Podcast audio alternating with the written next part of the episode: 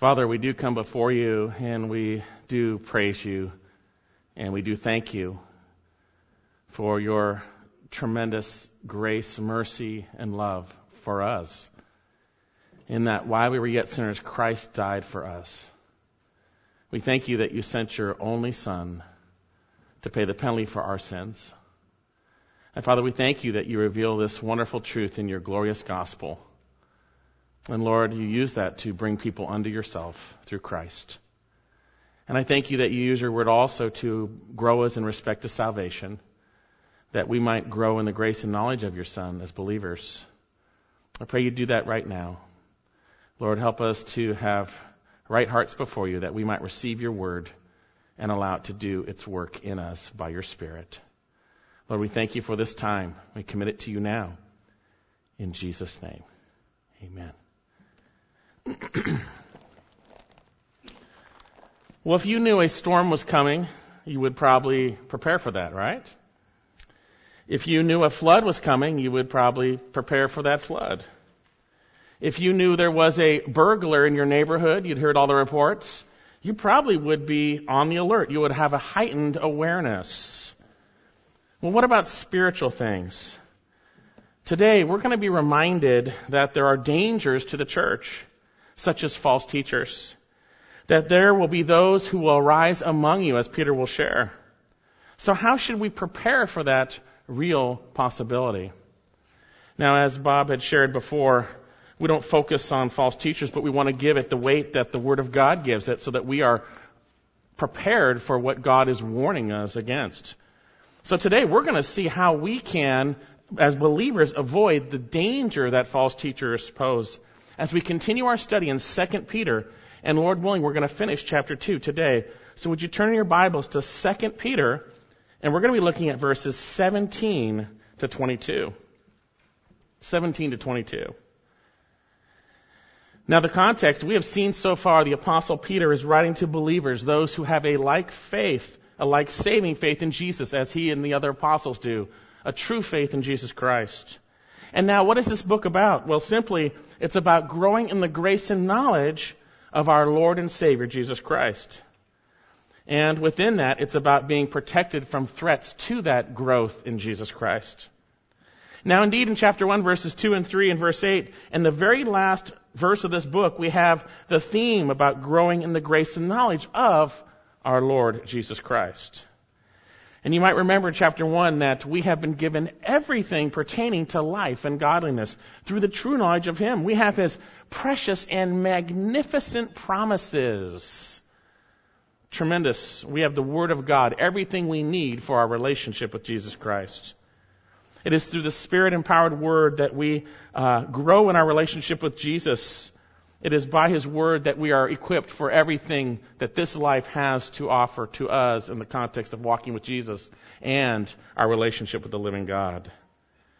And within that reality, we see that we are called to obey or to act upon His Word in the context of faith as believers. We are to do it by His power and strength, by faith. And as we grow, there should be some things that are manifest in the lives of believers. And if they're not, that means we're useless and unfruitful in our relationship with Jesus. We saw in chapter 1 that we should all be increasing the sense in moral excellence, knowledge, self-control, perseverance, godliness, brotherly kindness, and love. That all of these things should be manifest in the life of a true believer. And if they are, we will be useful and fruitful in our relationship with Jesus. And Peter shared that he was ready to remind us of these things, that it was right to remind us of these things, knowing that his time on the earth was short and the Lord had made it known that he was going to go home to him soon. And then we saw the absolute reliability and surety of the scriptures. That uh, it is absolutely sure over human experience. Even an experience that God brought the apostle Peter on the mountain of transfiguration. Indeed, we have now the scriptures made more sure, the written word more sure, graphe, the word of God.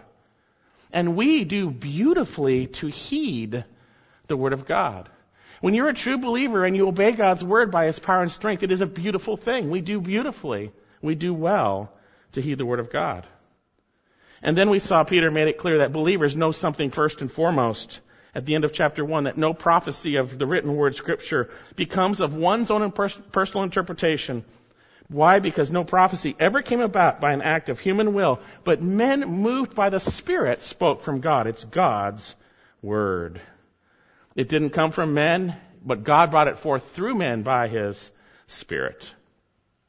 And then in the end of chapter 1, we see that within that, having to heed and do well by beautifully heeding His Word, he moves into chapter 2 where there's a contrast.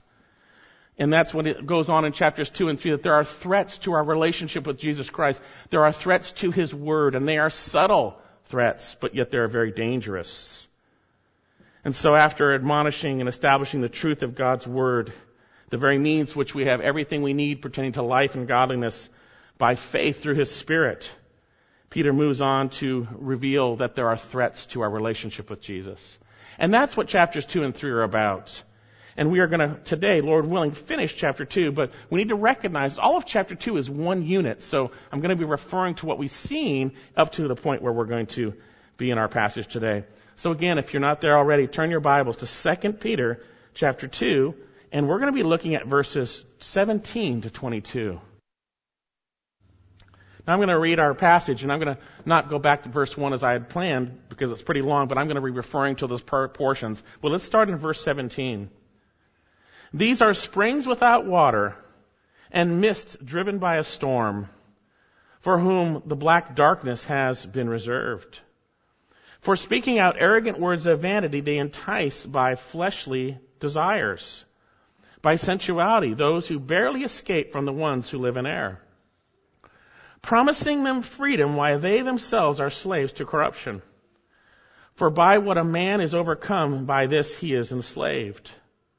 For if after they had escaped the defilements of the world by the knowledge of the Lord and Savior Jesus Christ, they again are, they are again entangled in them and are overcome, the last state has become worse for them than the first. For it would have been better for them not to have known the way of righteousness than having known it to turn away from the holy commandment delivered to them. It has happened to them according to the true proverb. A dog returns to its own vomit, and a sow, after swashing, returns to wallowing in the mire. So how can we avoid the dangers that false teachers pose?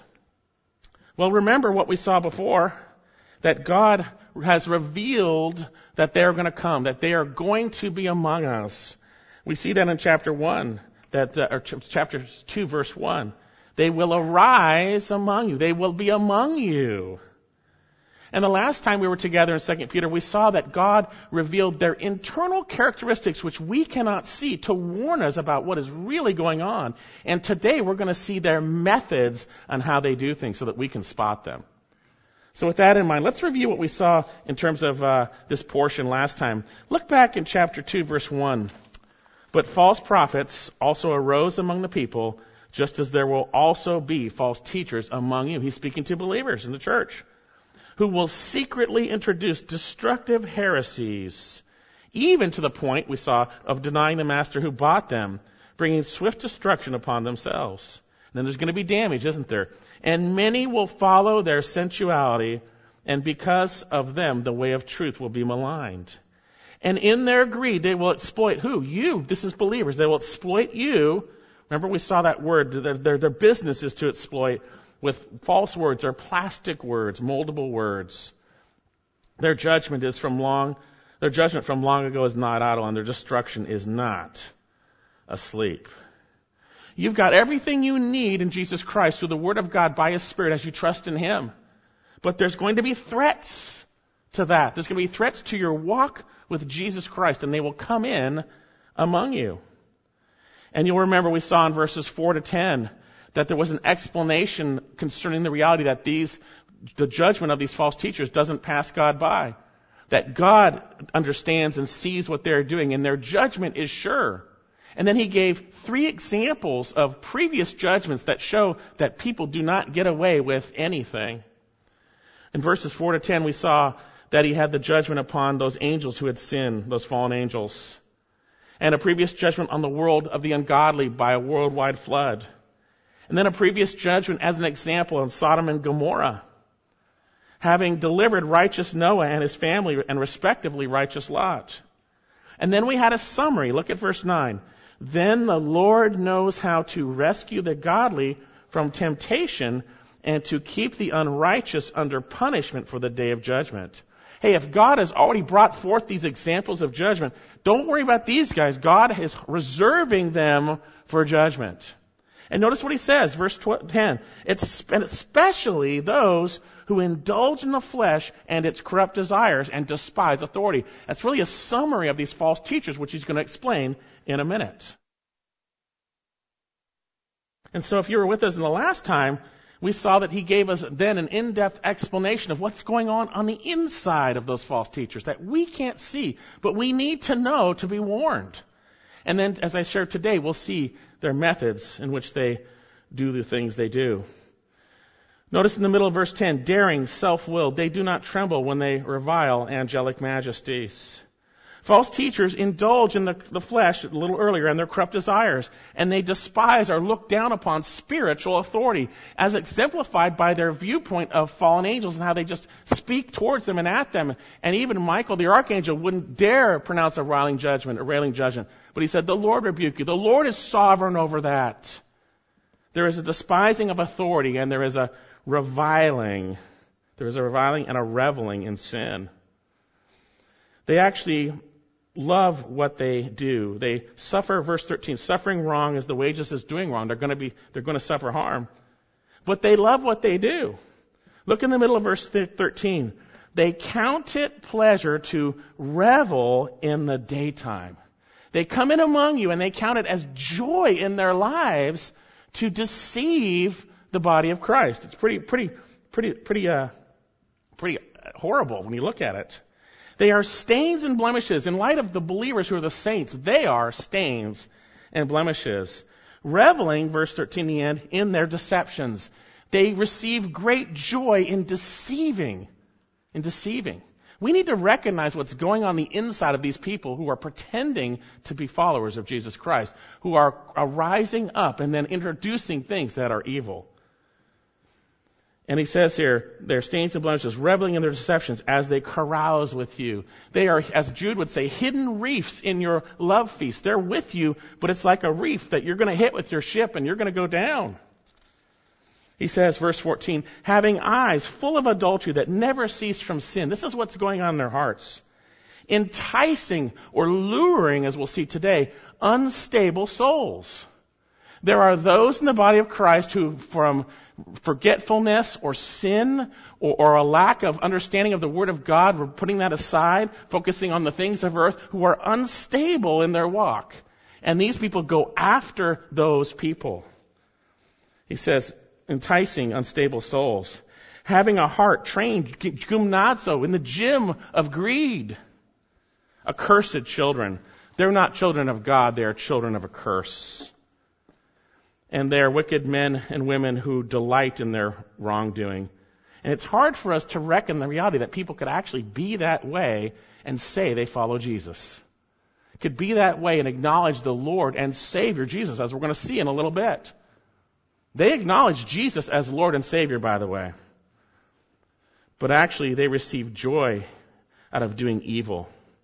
This is what they live for. This is what they enjoy. This is what they delight in. Very sad. They delight in deceiving believers. End of 13. They enjoy introducing destructive heresies. Verse 1. Luring unstable souls. Verse 15. Enticing, enticing the arrogant, empty flesh with fleshly words. Verse 18. They enjoy and delight exploiting with false words. Verse 3. They receive a perverse delight in it. They're sneaky. They cannot, they do it undercover. And they cannot stop sinning. They have hearts trained in greed, accursed children.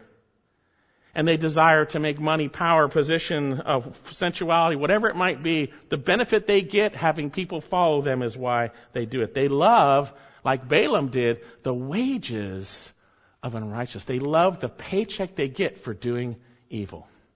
That's what's going on on the inside, which we cannot see.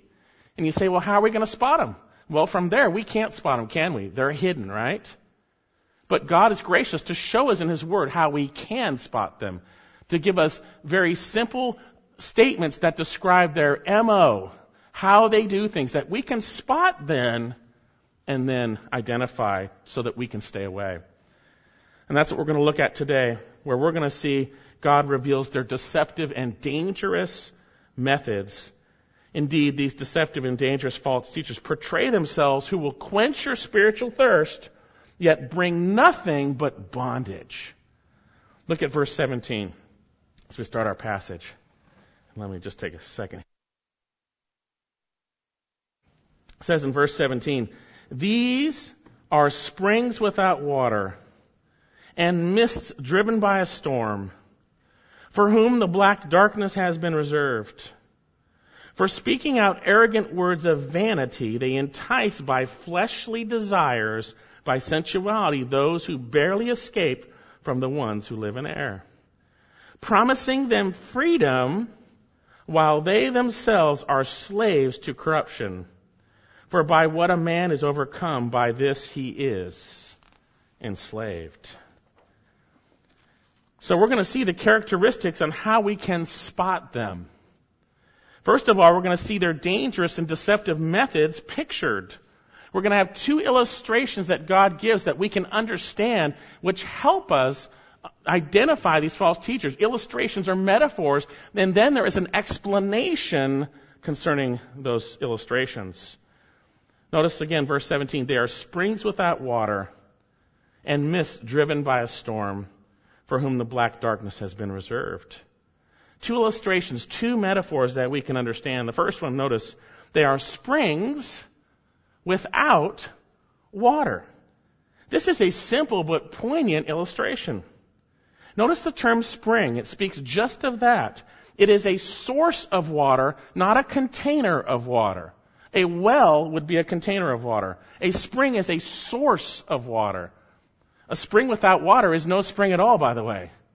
They are springs. They appear to be that which is a source of, in the context here, spiritual nourishment and satisfaction to fulfill your spiritual thirst. But ultimately, notice he says, they are springs without water. They are springs without water. This is one way you'll be able to spot them. They look like you're going to be fed the truth of God, the Word of God, and built up, but you ultimately are not. It looks like you're going to get a wonderful meal concerning Jesus Christ and your walk with Him. And ultimately, after all the big words are done, there's nothing of substance underneath. This is the identifying marks here. They are springs without water. They are frauds. How can a spring have no water? It can't. It's not really a true spring, is it? But it appears to be one. It appears to be one. And notice we know that the springs without water refers to their false teaching. Remember, this whole passage is about false teachers will arise among you. So we saw earlier in chapter 1, they will secretly introduce destructive heresies, things that are contrary to the truth of God in the person of Jesus Christ. They will secretly introduce that. Verse 3, they will exploit you with false words. The word exploit is do business. They will do business, their business, with plastic words. They're going to maneuver their words to do their wickedness. And we see also in verse 18, as we'll see in a moment, for speaking out arrogant words of vanity. Arrogant words of vanity. They are those who supposedly represent the Lord, they are those who appear to be bringing forth abundant water like a spring, but yet in reality there is no water. It is, there is none at all. They bring forth nothing. They will not quench your spiritual thirst in your relationship with Jesus Christ. This is one of the major identifying marks of false teachers that will arise in the church. We can spot this, by the way, and we're going to see more explanations concerning it. Major identifying mark. They may have words that are grandiose and appear to feed your, your spiritual thirst. Speaking of Jesus. They even, as we will see, promise you freedom, speaking of freedom from sin. That's what we want. We want to be set free. We don't want to be walking in bondage. We want to follow Jesus. They promise you freedom. But they are spiritual frauds. You see, God's Word is that which He uses to grow us in respect to salvation. First of all, we come to the knowledge of Jesus Christ through the gospel. And then secondly, we grow in respect to salvation through His Word. We have everything we need pertaining to life and godliness. And these frauds make a show as though they're going to give it to you, a spring full. But there's nothing ultimately there. One pastor says it looks like a spring, but it has no water. And therefore it's not a spring in reality. They are springs with no water. They present themselves as those who will bring forth spiritual water to quench your thirst obviously the Word of God. They present themselves as if you're going to get the Word of God fully, and yet it doesn't get delivered to you. Or it gets twisted or lessened or whatever it might be, as we'll see in a moment. These false teachers deceptively appear to be those who overwhelmingly nourish. Think of a spring, it's bubbling up with water. That's what they look like. But because they're not bringing the word or they're not rightly dividing it, they're twisting it or lessening it or omitting it, you actually get nothing ultimately. And notice, not only does he describe them as springs without water, he also describes them as, verse 17, mists driven by a storm. We have a slightly different metaphor, but it's, it's close, but it is different. The term mist speaks of a low cloud. You could think of fog, right?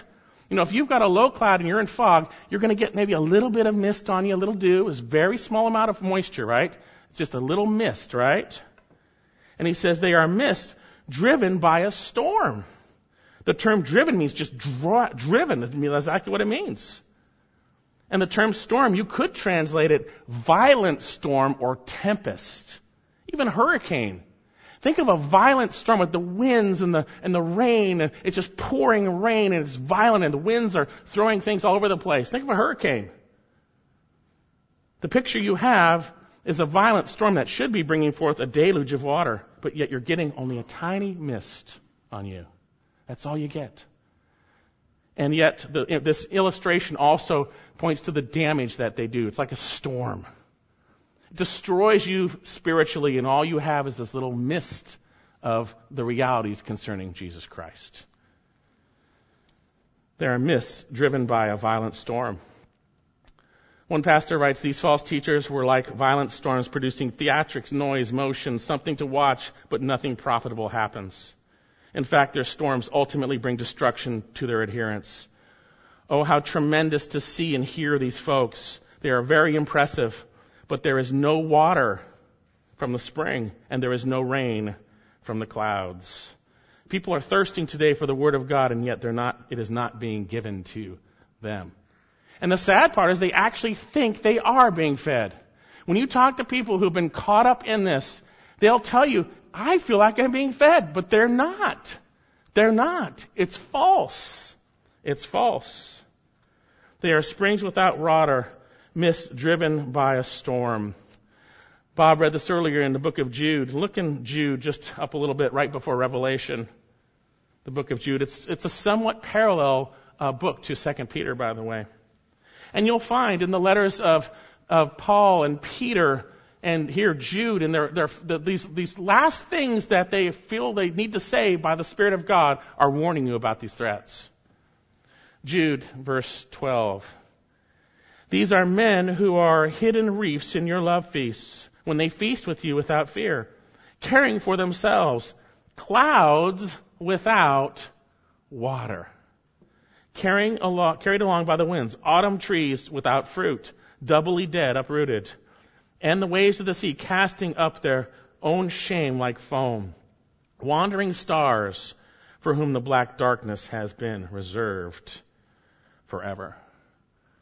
The reality is they appear to be that which will bring forth the Word of God, but they don't.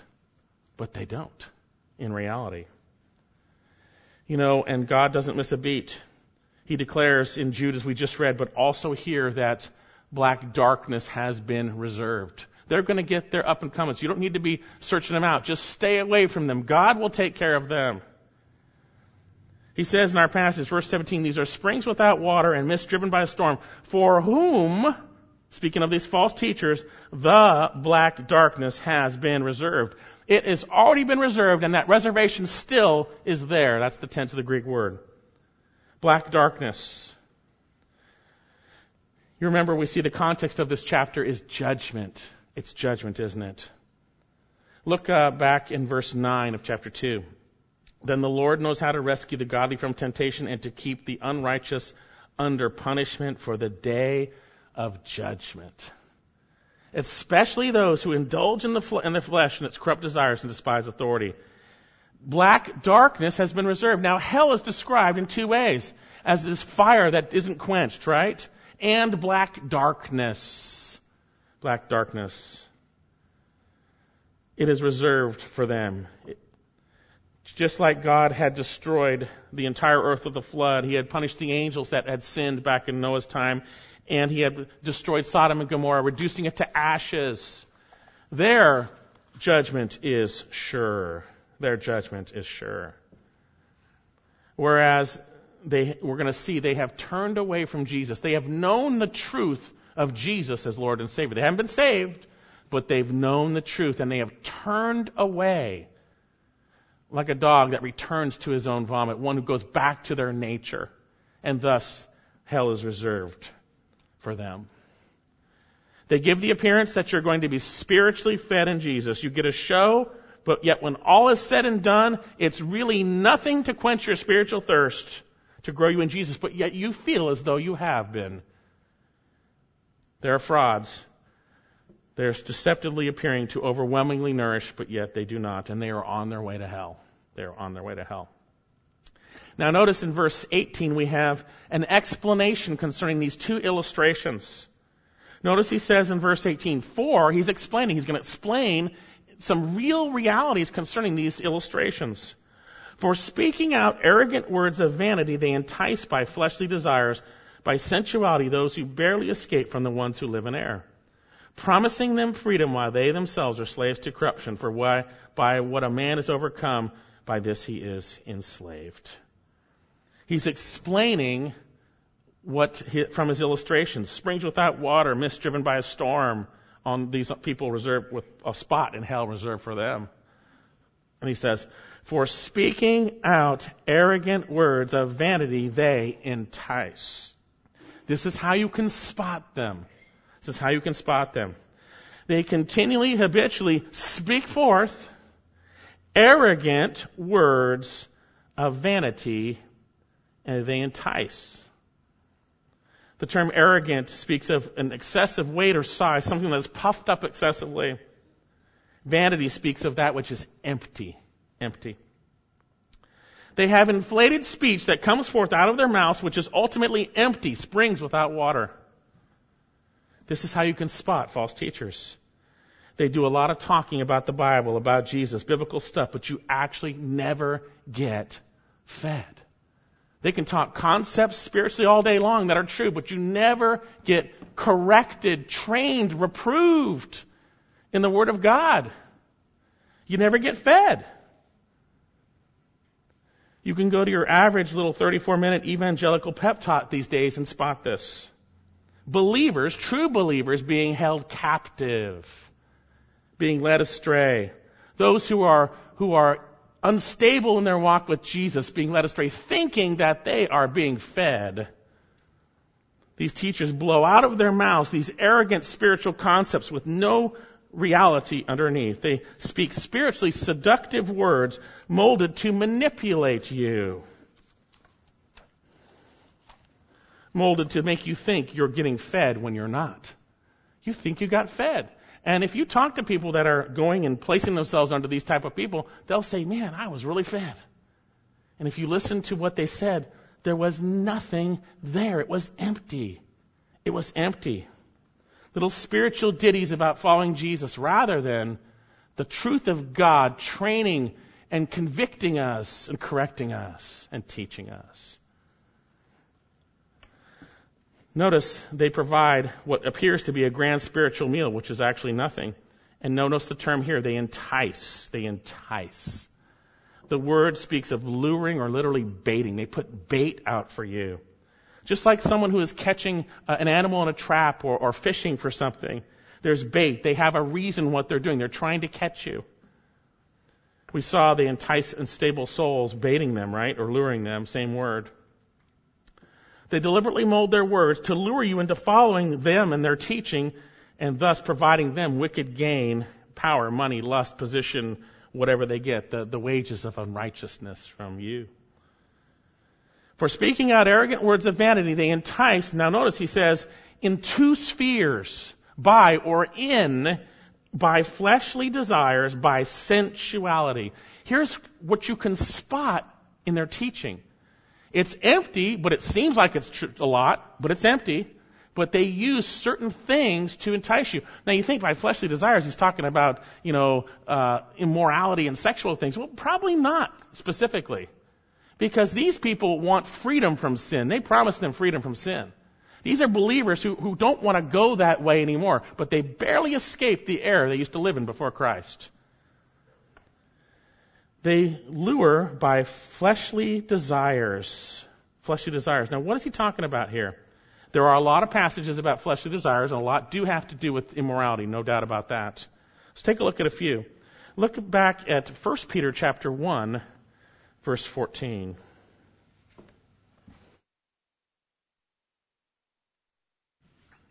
1 Peter 1:14. This is speaking to those who've been born again to a living hope to the resurrection of Jesus Christ from the dead. As obedient children, do not be conformed to the former lusts or desires. When we see the word desires or lust, it's the same basic word, which, which were yours in ignorance. But like the Holy One who called you, be holy yourself in all your behavior. And he goes on saying, be holy because he is holy, right? The command. You see, before we were saved, we used to live by our desires. Certainly that would manifest in immorality, things like that, but we lived by our will. They were our fleshly desires. Not always gross immorality. Notice now in 1 Peter chapter 4, go up a little farther in 1 Peter chapter 4. Certainly it will manifest in those things, and we see that. But underneath it, it's just God's will or your will, right? 1 Peter 4, therefore, verse 1, since Christ has suffered in the flesh, arm yourselves with the same purpose, because he who has suffered in the flesh has ceased from sin. Verse 2 in the explanation. So as to live the rest of the time in the flesh, no longer for the lusts or desires of man, but for the will of God. And we know that certainly our desires come forth in our deeds, right? the deeds of the flesh are evident. You can look at Galatians chapter 5. When the apostle Paul is talking to the Corinthians in 1 Corinthians 3, he says they're still fleshly. Well, what's their, how are they fleshly? Well, one of the ways they were fleshly was they were focused on people and not on Christ. I'm of Paul, I'm of Apollos, I'm of this. They were elevating, they were prideful. That's fleshly. Sometimes false teachers appeal to your pride. Your pride. Fleshly desires. So then our fleshly lusts have to do with how we used to think before we were redeemed. And it can be manifest in a myriad of ways. Certainly gross immorality, absolutely. But also pride, self-sufficiency, justified anger, idolatry, worldly wisdom, leaning on our own understanding. Those things can be peppered into those messages to make you follow your desires, but think you're following Jesus. Before we came to Christ, we were self-reliant. We were not yielding to Christ. We were not depending upon His grace. We were not functioning by His power. And they will tempt you to do the same. But have the stamp on it, you're following Jesus. There are those who will tickle your ears with what you want to hear. Turn to 2 Timothy chapter 4. They will make your ears tingle with what you and your flesh wants to hear, and they'll put it in a way that makes you feel as though you're following Jesus and doing the right thing. That spring is abundantly being provided, but it, there's nothing there. 2 Timothy chapter 4. In Paul's last words, he says, I solemnly charge you in the presence of God and of Christ Jesus, who is the judge of the living and the dead, by his appearing in his kingdom, preach the word. When pastors don't do that, they are sinning against God in this solemn charge, by the way. Preach the word, be ready in season, and out of season.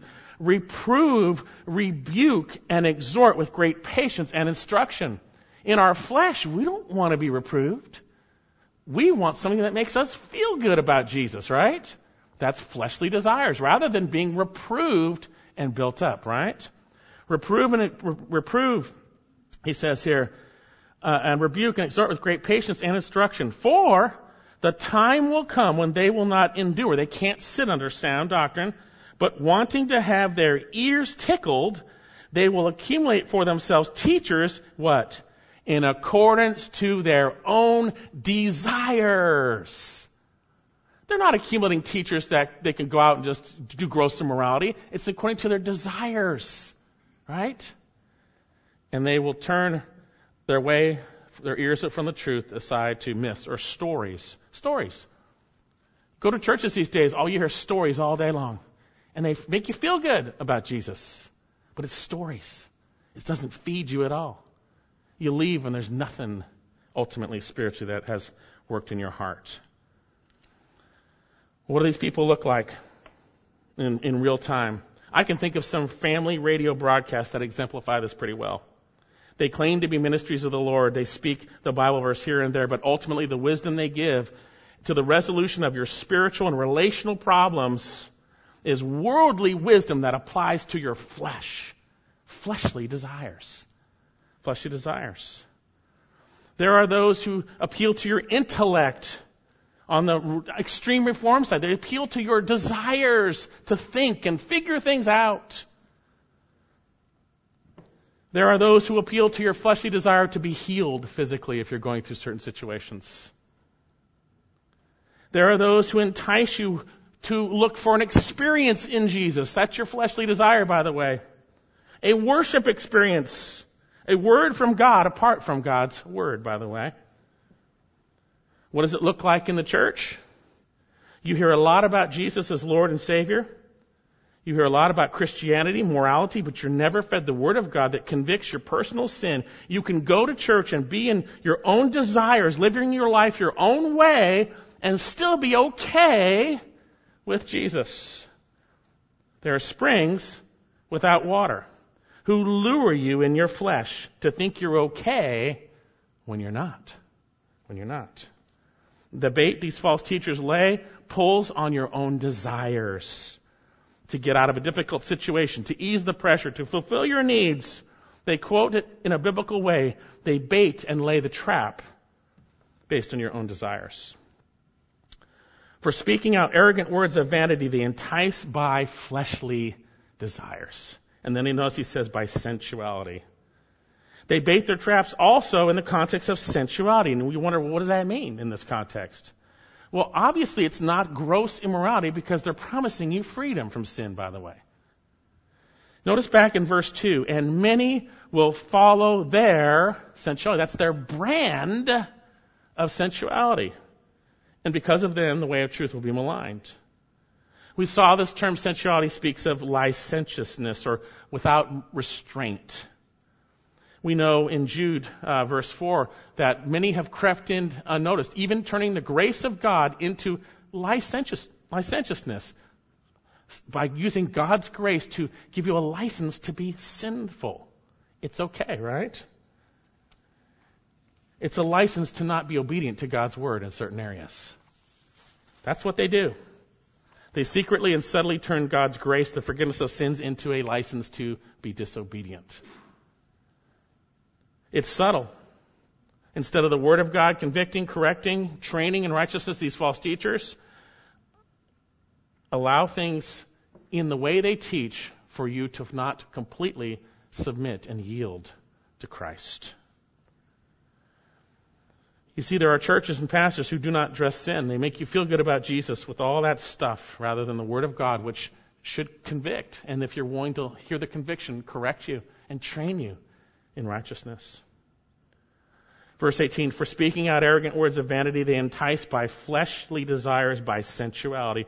And notice, they all, what they also do, look at uh, verse 18. He says, look, or actually notice who this is that he's speaking of. He says, those, end of verse 18, who barely escape from the ones who live in error. That's who is being enticed. Now, in context, we know earlier it's speaking of false teachers among you. But the people that are being enticed are unstable souls, but also they're described this way those who barely escape from the ones who live in error. Well, the ones who dwell in error, that's a statement concerning those who are not saved. That's their life. They live in the context of error. That's, that's really it. And they have barely escaped that through the knowledge of Jesus Christ. They're just barely there. They've come to faith in Jesus Christ, but their walk is not much of a walk. They're, they've, been forgiven, but they've barely escaped. There will be false teachers among you who introduce, secretly introduce destructive heresies. Look in uh, chapter 3 here in 2 Peter, chapter 3, verse 17.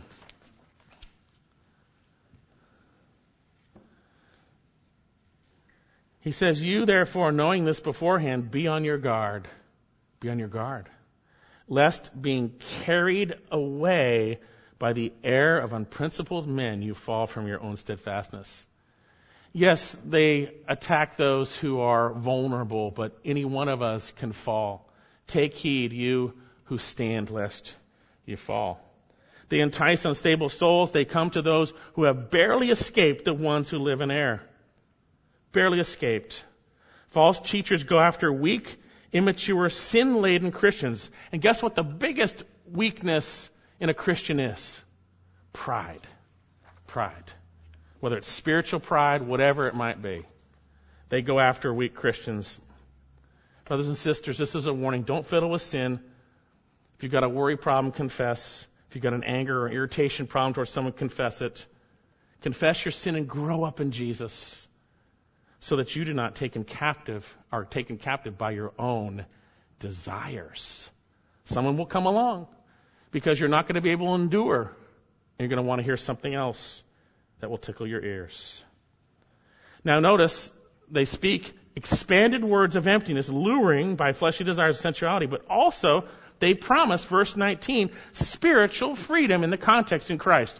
Look at verse 19. Promising them freedom while they themselves are slaves to corruption. The contrast, which makes us understand what the freedom is, it's freedom from sin.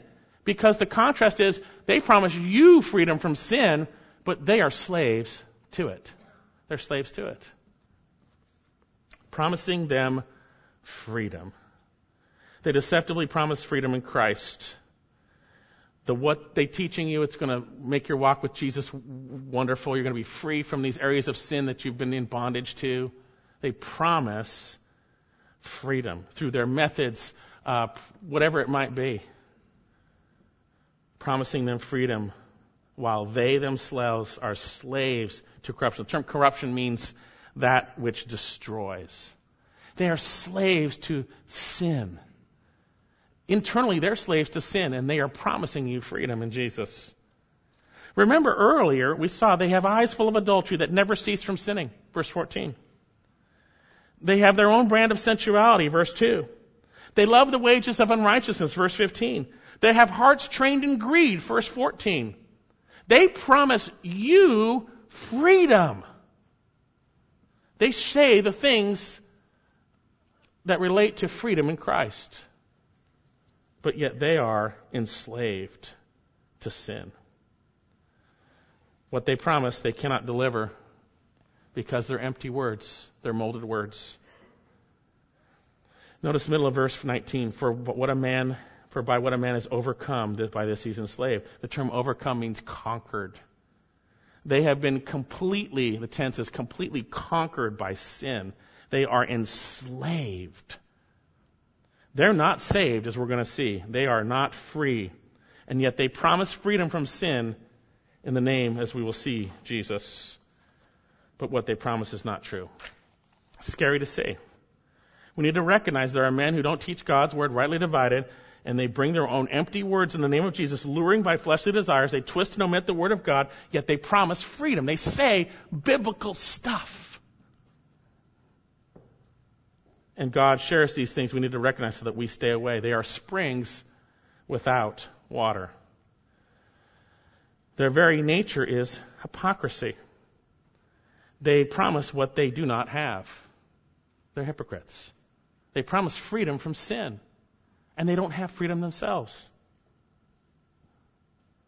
These are how we can spot these things. And we have no excuse at this point, having heard the message. We can spot this when it arises, and it is given for our benefit, so that we would not get taken captive and fall from our own steadfastness. But if you've got unconfessed sin, whether it's an attitude towards someone, worry, lack of contentment, unforgiveness, whatever it might be, maybe you're sinfully neglecting the Word of God and His people, then you are in danger. Get your heart right with the Lord. Keep confessing sin, walking rightly with Him. The next time you hear a message that appeals to your flesh or your ego rather than the Spirit by the Spirit convicting you, correcting, training you, get out of there. It may be saying Jesus stuff and freedom in Jesus and forgiveness and all this stuff, but it's aimed at your flesh. And it doesn't feed you at all. It is a spring without water. So God has exposed their methods, springs without water. And lastly, God exposes their true state. What's really going on underneath, what has happened to these people, how they got to where they are and where they are going. Look at verse 20. Me.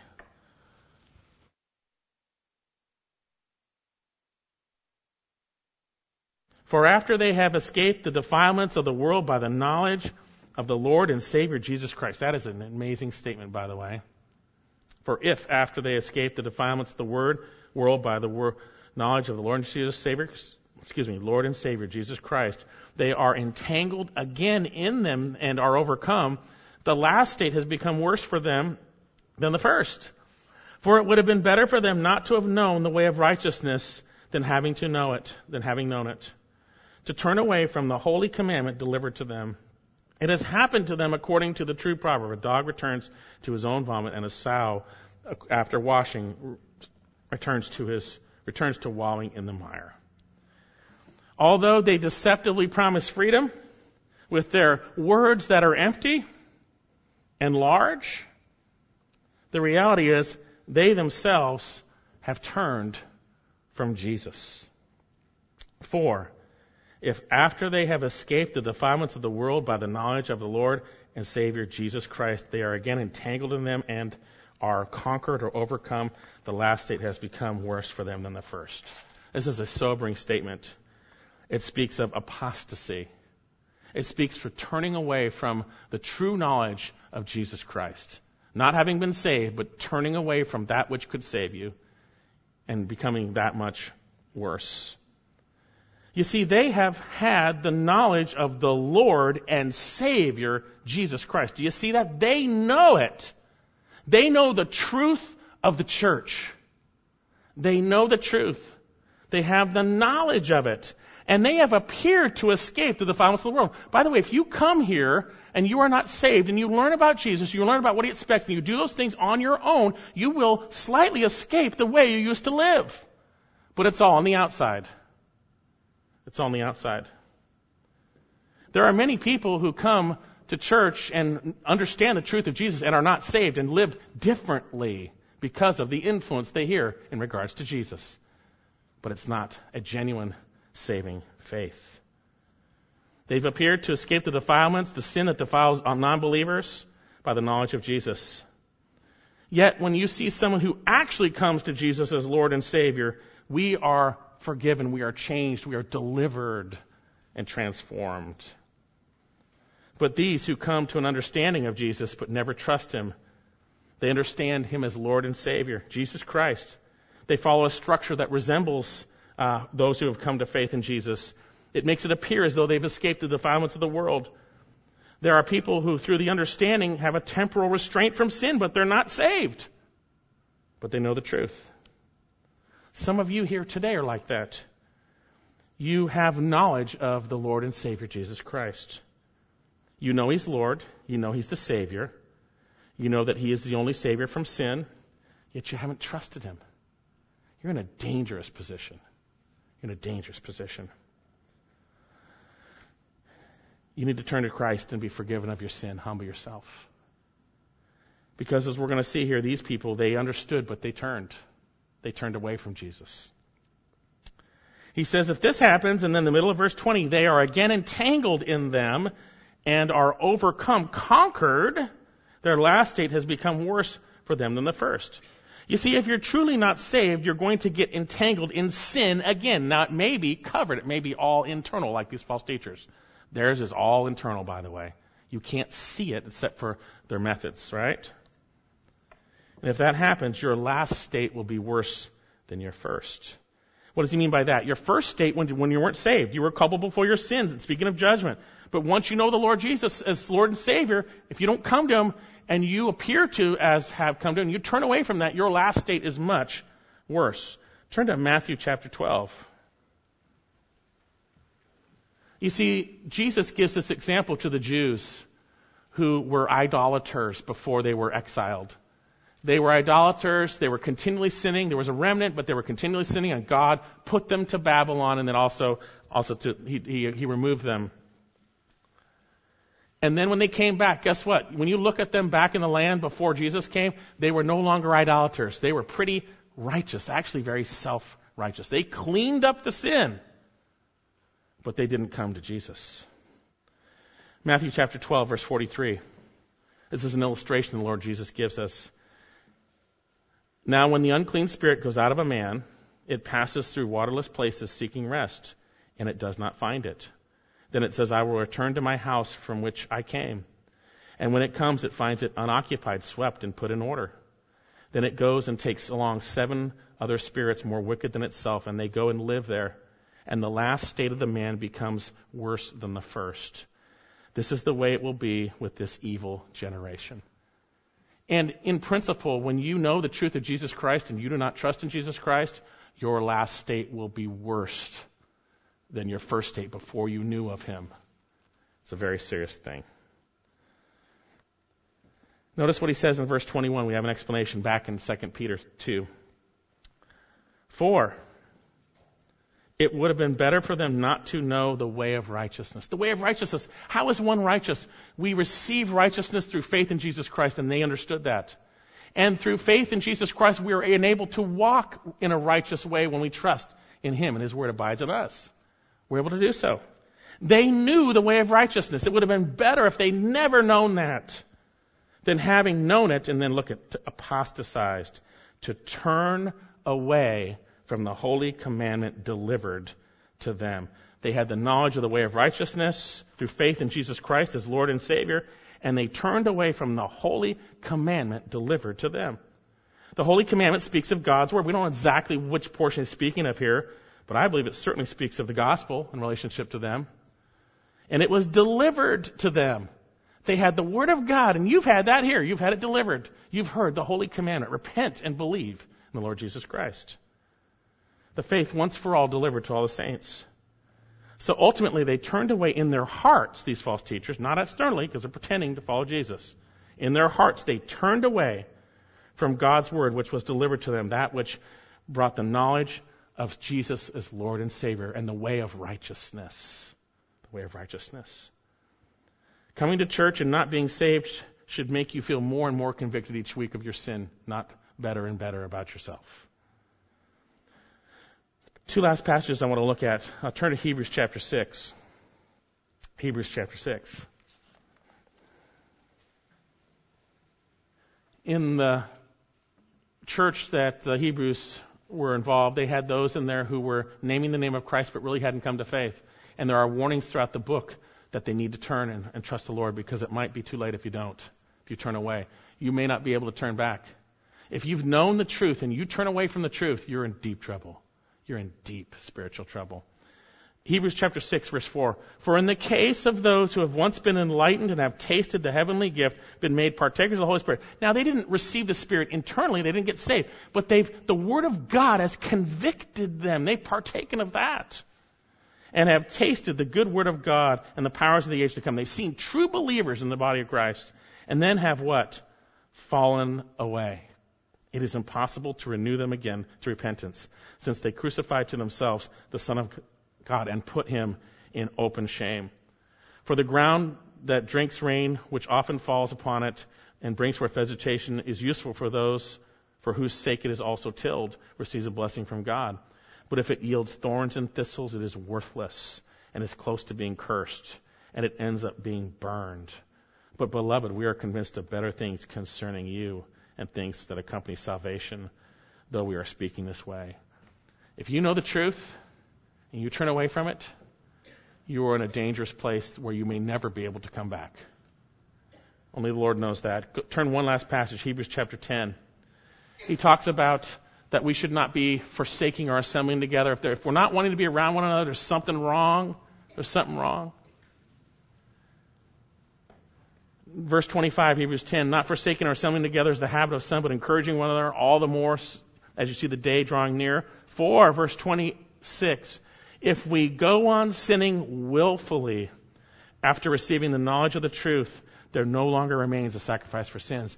If you know the truth and you just go willfully and sin willy nilly and you don't care, there's that sacrifice that was for you really wasn't because you never trusted in Christ. He says there no longer remains a sacrifice for sins, but a certain terrifying expectation of judgment and a fury which will consume the adversaries. Anyone who has set aside the law of Moses dies without mercy in the testimony of two or three witnesses. How much severer, notice the word, punishment do you think he will deserve who has trampled underfoot the Son of God and regarded as unclean the blood of the covenant by which he was sanctified and insulted the Spirit of grace? You turn away from Jesus, you know the truth. How much severe punishment? He says, For we know him who said, Vengeance is mine, I will repay. And again, the Lord will judge his people. It is a terrifying thing to fall into the hands of a living God. Your first state, your last state will be worse than the first. These false teachers have turned away from Jesus, and they now use Jesus as a means to fulfill their own greed. They use the church. And notice this final portion. There's an illustration. Peter shares a proverb and a truism. Verse 22. It has happened to them according to the true proverb back in uh, 2 Peter 3, 2, excuse me. A dog returns to his own vomit, and a sow after washing returns to wallowing in the mire. We have a quote of Proverbs 26:11. It happened to them according to the true proverb. A dog returns to his own vomit. Now, I love my dog, but he is an animal. And I walked in one day and he had thrown up and he was eating it. Yeah. Right? These are those who appeared to be delivered from sin, but they really weren't. And they returned to that wickedness, and their judgment is much worse. Much worse. And notice this truism a sow, after washing, returns to wallowing the mire. By the nature of the animal it is, it just goes back to the mud. You see? And by the nature of someone who truly hasn't come to faith, when they get cleaned up, they go back to it. But with these false teachers, it's hidden. It's all on the inside. But you can see their methods. Forsaking the right way, they have gone astray. So, how can we be protected from those false teachers who will inevitably rise in the church? Whether it's in churches, whether it's on the radio, whether it's on TV, how can we be protected? First of all, we need to listen to what God has said. We need to understand what He says about them internally. Then we need to understand their methods. They are springs without water. And lastly, we need to be on our guard. We need to be on our guard. I want to close, turn to the last verses of 2 Peter 3. I want to close with this. 2 Peter 3:15.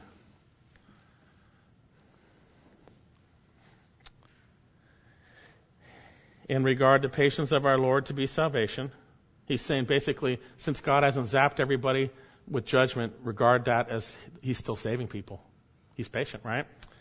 Just as our beloved brother Paul, according to the wisdom given to him, wrote to you, verse, verse uh, 16, as also in all his letters, speaking in them of things in which in some things are hard to understand, which, notice what he says here, the untaught and unstable distort as they do also the rest of the scriptures to their own destruction. They take the word of God, they twist it, they distort it, and he says, You therefore, and this is to all of us, therefore, beloved, knowing this beforehand. You all know this now, right? Beforehand. He says, he says, uh, be on your guard, lest being carried away by the error of unprincipled men, you fall from your own steadfastness. But grow in the grace and knowledge of our Lord and Savior Jesus Christ. To him be the glory both now and to the day of eternity. Amen. Let's pray. Father, I thank you that you love us so much that you sent your Son to die for us. And that through Christ we have forgiveness of sins. And Father, I thank you that it is your desire for us to grow in the grace and knowledge of your Son, Jesus. And you have given us everything we need pertaining to life and godliness through the true knowledge of Him. Father, we have seen through your word the threats to our walk with Jesus. I pray that we would be on guard lest we be taken by the error of unprincipled men and fall from our own steadfastness. Lord, may we understand what these people do and how they do it, and may we run away from it. Father, I pray for anyone here who is like these false teachers, yet in their hearts, who has known the truth concerning your Son, the Lord and Savior, Jesus Christ. I pray that they would not turn away, that they would turn to, and cry out for forgiveness of sins. Lord Jesus, forgive me for my sins. I believe you died for me and rose from the dead, and you paid the price. And Lord, I pray for those of us who know you that we would not be unduly focused, but that we would be on guard, that our walk with Jesus would not be impinged by sin. Lord, thank you for your word. I pray this in Jesus' precious name. Amen.